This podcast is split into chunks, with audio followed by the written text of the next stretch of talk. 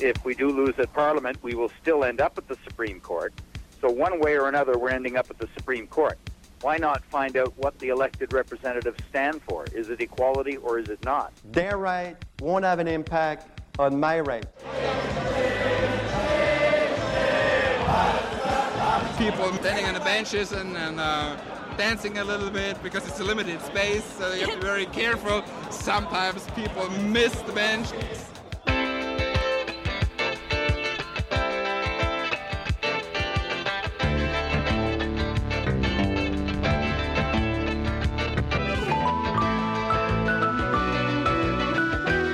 Welcome to This Way Out, the international L G B T Q radio magazine. I'm Greg Gordon. Joe Biden stands for all human rights at the U N General Assembly, recalling the muddy road to Canadian marriage equality and how Munich Oktoberfest developed a fetish for gay men. Those stories and more this week because you've chosen This Way Out.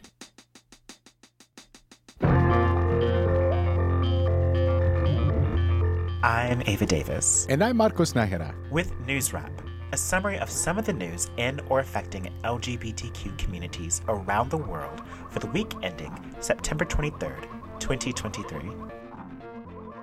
Delegates to the General Assembly of the United Nations met in New York City this week. U S President Joe Biden countered the hostility to L G B T Q equality some world leaders brought to the podium by recalling the Universal Convention on Human Rights. He called on all people to honor that seventy-five-year-old commitment. We cannot turn away from abuses, whether in Xinjiang, Tehran, Darfur, or anywhere else. We have to continue working to ensure that women and girls enjoy equal rights and equal participation in their societies, that indigenous groups, racial, ethnic, religious minorities, people with disabilities do not have the potential stifled by systemic discrimination, that the L G B T Q I plus people are not prosecuted or targeted with violence because of who they are. These rights are part of our shared humanity. When they're absent anywhere, their loss is felt everywhere.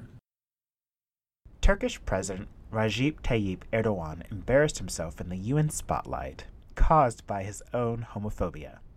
He told the press back home that he planned to lodge a complaint with Secretary General Antonio Guterres about pride displays, according to Reuters.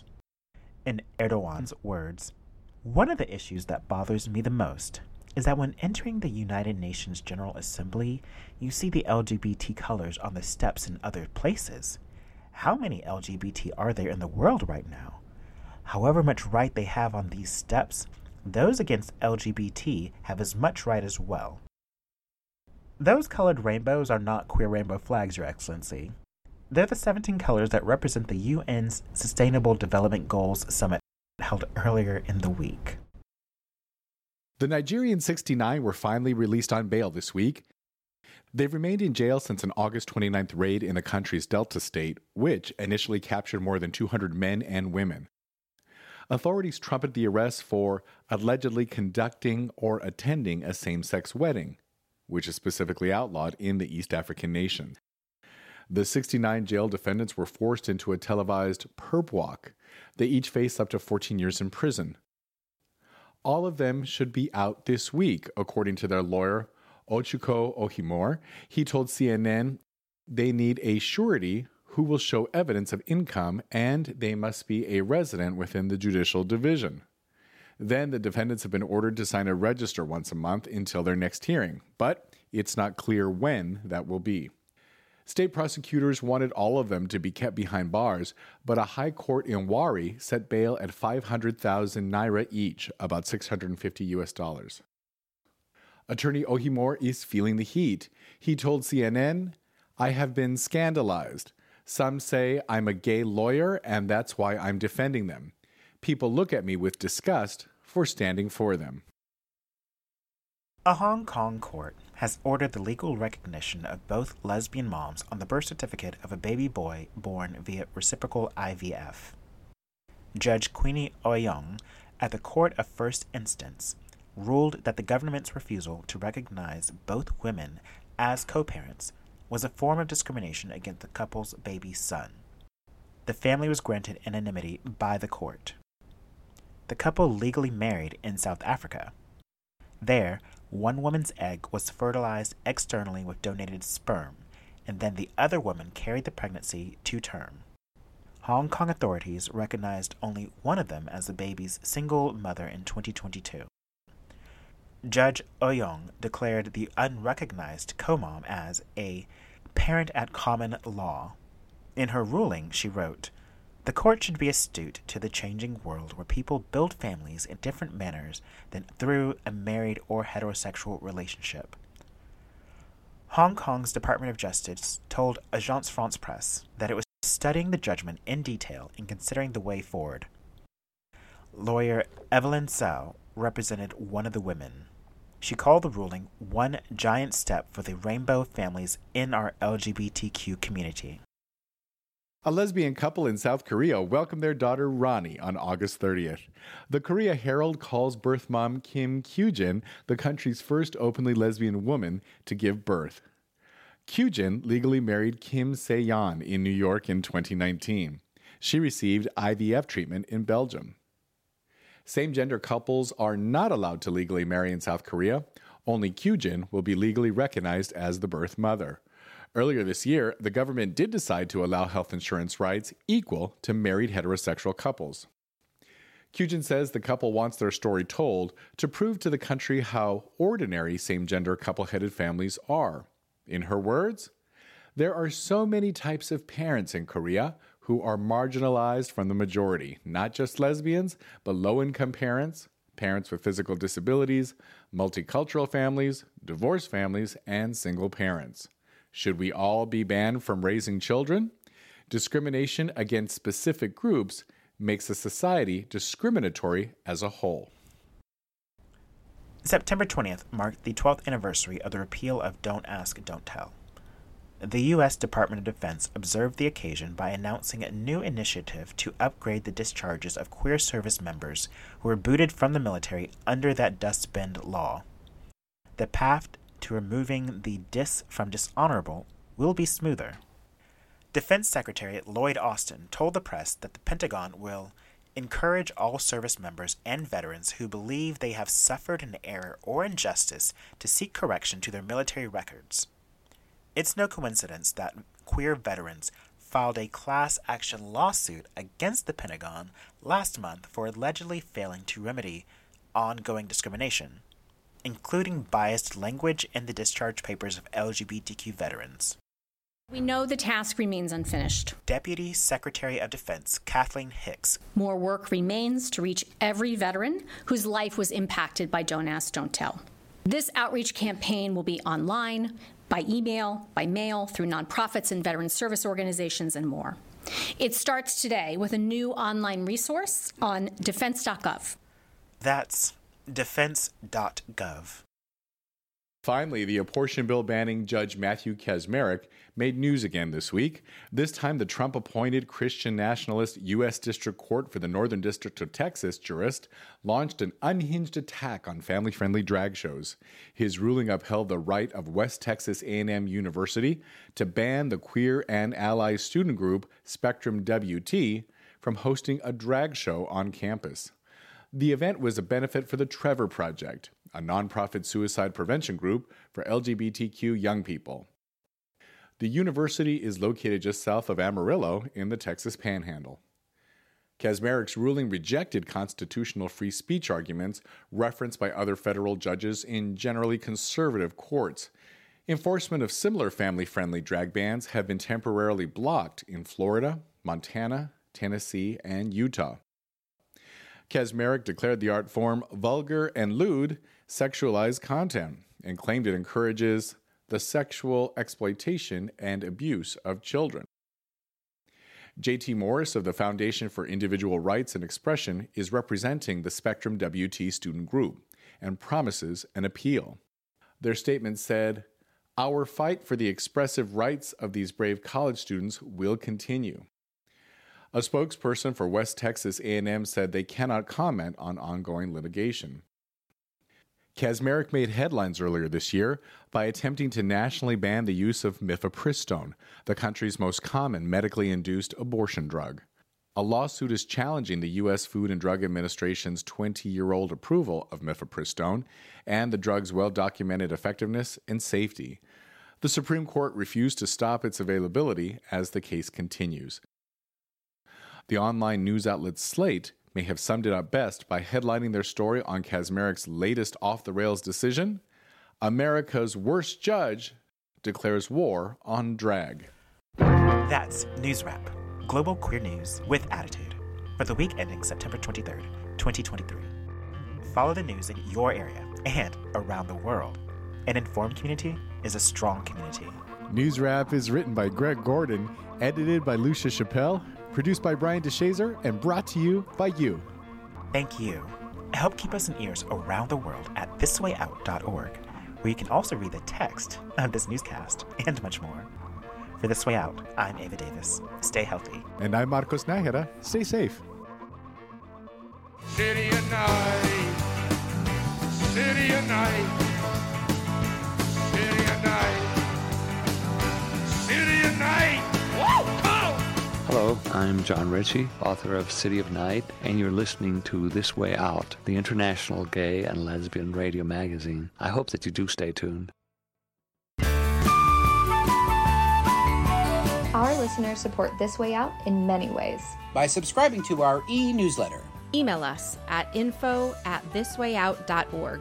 And through your financial contributions to our program. More information about how you can give is online at this way out dot org. Thank, Thank you.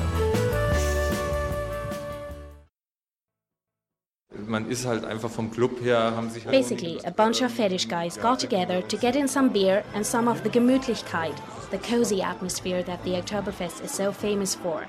They then got so much Gemütlichkeit going that what had started out as an informal gathering grew so big that now it fills the entire Bräurosl tent, which seats six thousand. Pride is on tap in Munich later in the program.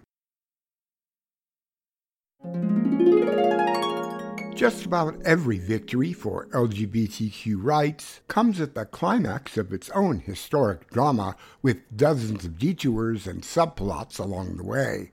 Twenty years ago this month, the marriage equality storyline in Canada was poised at a frustrating turning point, and This Way Out was there. Pick a little, talk a little, pick a little, talk a little, cheep, cheep, cheep, talk a lot, pick a little more, pick a little, talk a little, pick a little, talk a little, cheep, cheep, cheep, talk a lot, pick a little more. It's been just under four months since Ontario's Court of Appeal made the province the first in Canada where same-gender couples can marry. British Columbia soon followed. Since those momentous days, there have been many highs and lows for lesbian and gay couples. Increasingly passionate support for marriage from the Canadian government, intensified opposition from the religious right, and a disconcerting lack of commitment on the issue from the man expected to become the new Prime Minister early next year. Heather Kitching takes us through the latest developments in Canada's journey towards implementing full equal marriage rights. The story of the summer politicking on same-sex marriage in Canada begins on June seventeenth, when Prime Minister Jean Chrétien announced that his government would throw in the towel in its efforts to defeat same-sex marriage in the courts. Instead of appealing, they would let stand pro-marriage decisions in Ontario and British Columbia.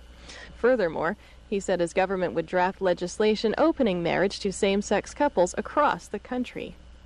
Chrétien had a plan that would make the introduction of the legislation as palatable as possible to marriage opponents.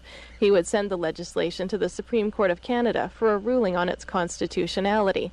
Among other things, he'd asked the court to declare whether the bill adequately protected freedom of religion, in an attempt to pacify critics who feared that churches would be forced to marry same-sex couples. He would then introduce the bill in the House of Commons and allow members of Parliament to vote their conscience on it, an unusual move. Typically, Canadian M Ps are disciplined to vote along party lines. But Chrétien's plan was dealt a blow when the Supreme Court announced its timeline back in August. It's pretty clear to me that the federal government was banking on the Supreme Court of Canada cooperating with them and having the reference heard quickly, like September, Um, so that the reference could be heard uh, decided, the bill introduced and passed through Parliament, all while the current Prime Minister was still in office. Douglas Elliott was the attorney for the Metropolitan Community Church in Ontario's marriage case. Well, it's very clear that the Supreme Court of Canada gave the finger to the Prime Minister in the most public way over this whole process.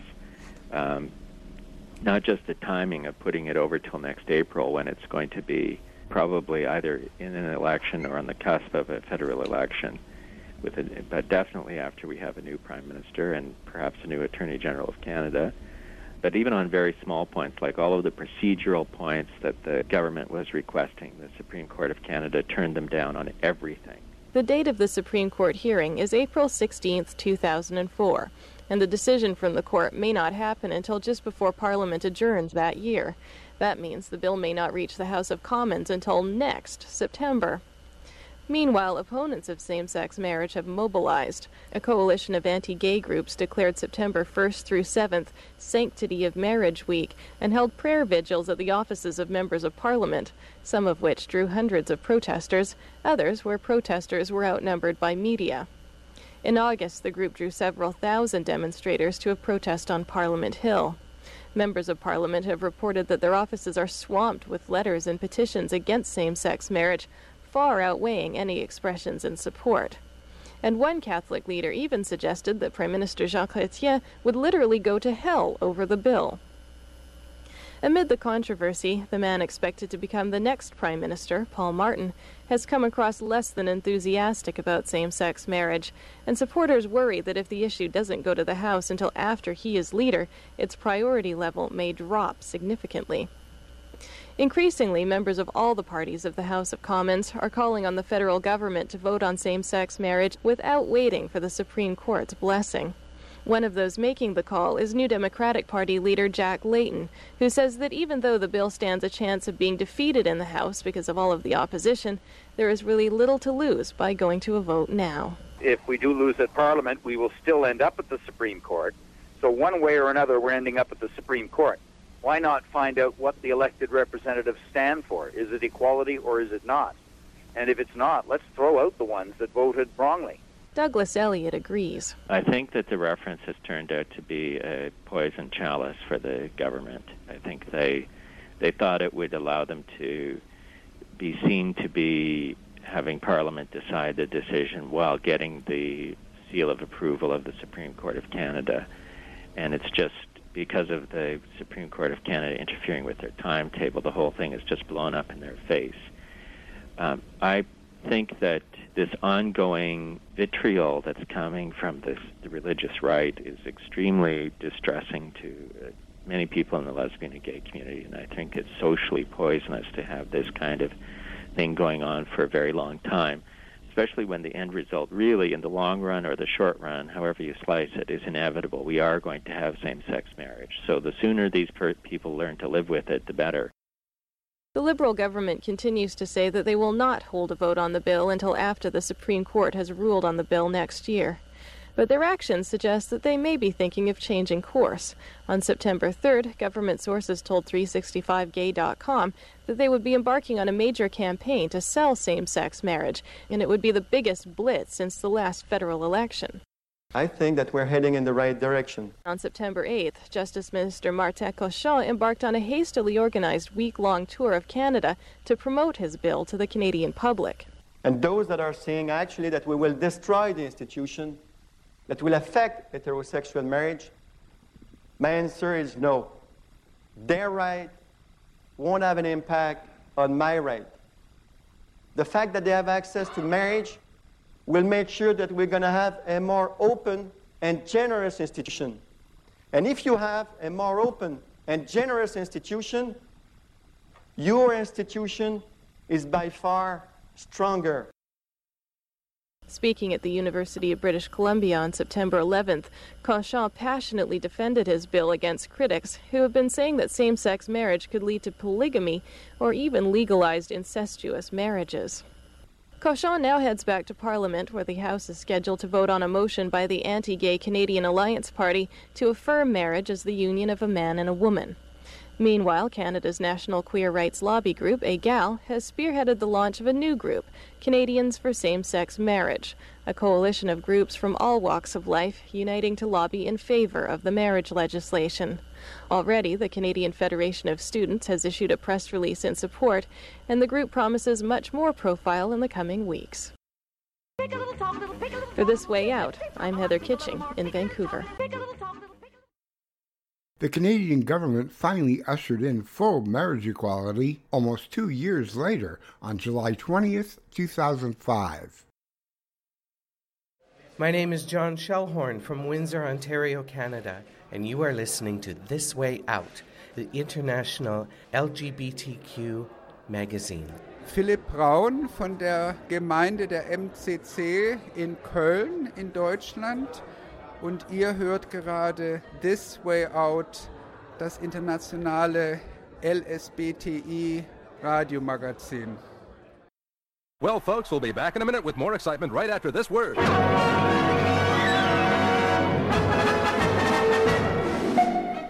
Beer, beer, beer, beer, beer, beer, beer, beer, beer, beer, beer, beer, beer, beer, beer, beer, beer.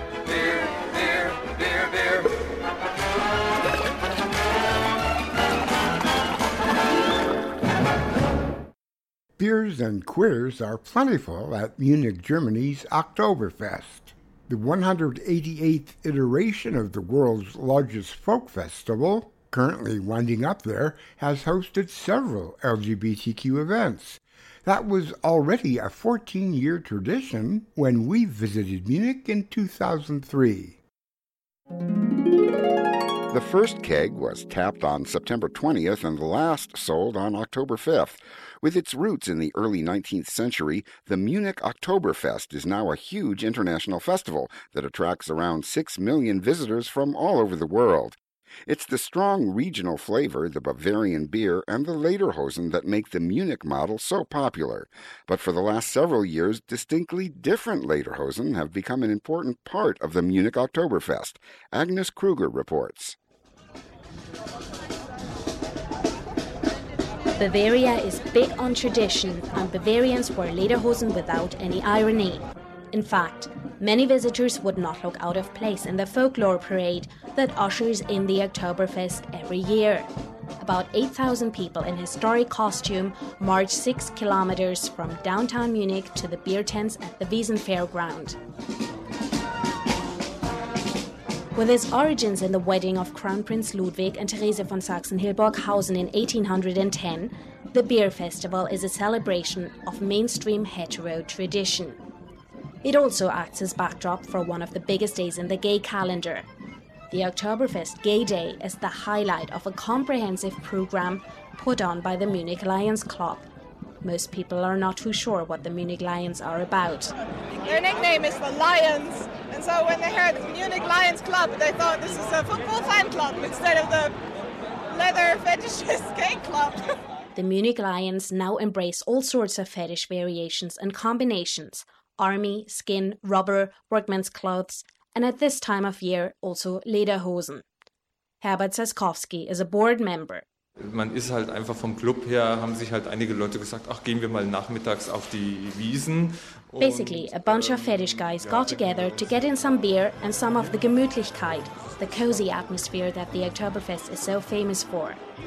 They then got so much Gemütlichkeit going that what had started out as an informal gathering grew so big that now it fills the entire Bräurosl tent, which seats six thousand.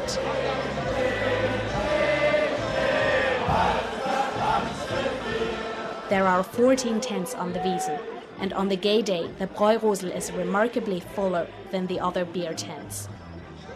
Bavaria is Germany's cradle of conservatism, and is such hardly the easiest place to be gay. So for a fetish club to fill a whole Oktoberfest tent is quite remarkable. To be precise, the actual fetish section comprised about five to six hundred men and was confined to the balcony. Even though the main tent was absolutely packed, the atmosphere was so relaxed that even the bar staff remarked that it was much less aggressive than on the other days. They play a couple of uh, very traditional Bavarian songs, and they also mix it with uh, music from the charts, because people like like it to sing, uh, to to uh, yeah yeah what we call shunkeln. Um, I think it's impossible to translate it into English.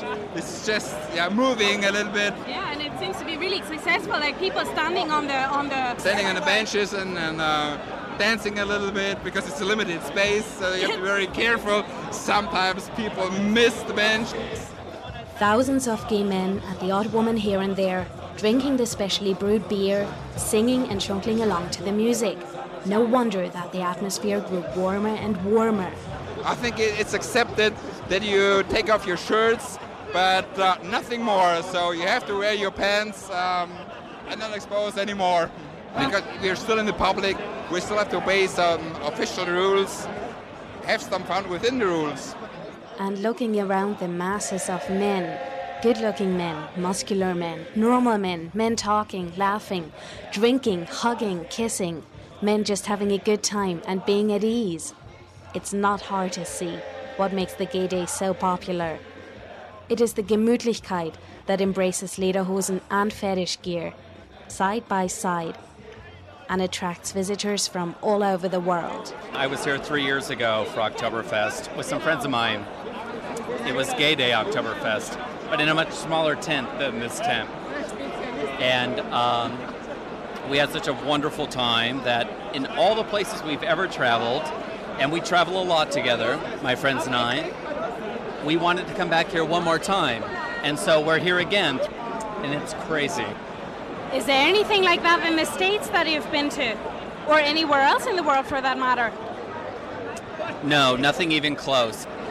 It's interesting because although this whole section's gay, um, there's a lot of a mixed crowd in here, but everybody's having a good time and it's nice. Even the mayor stopped by the Bräurosl. As it happened, it was on the Oktoberfest Gay Day that the Bavarians re-elected the conservative C S U in their regional parliament. And Bavaria is still in arch-conservative hands. But for fourteen years now, the Oktoberfest Gay Day has been growing bigger and stronger. As Friedi Weiler, a farmer from the outskirts of Munich, says, that one day, once a year, you just have to be there.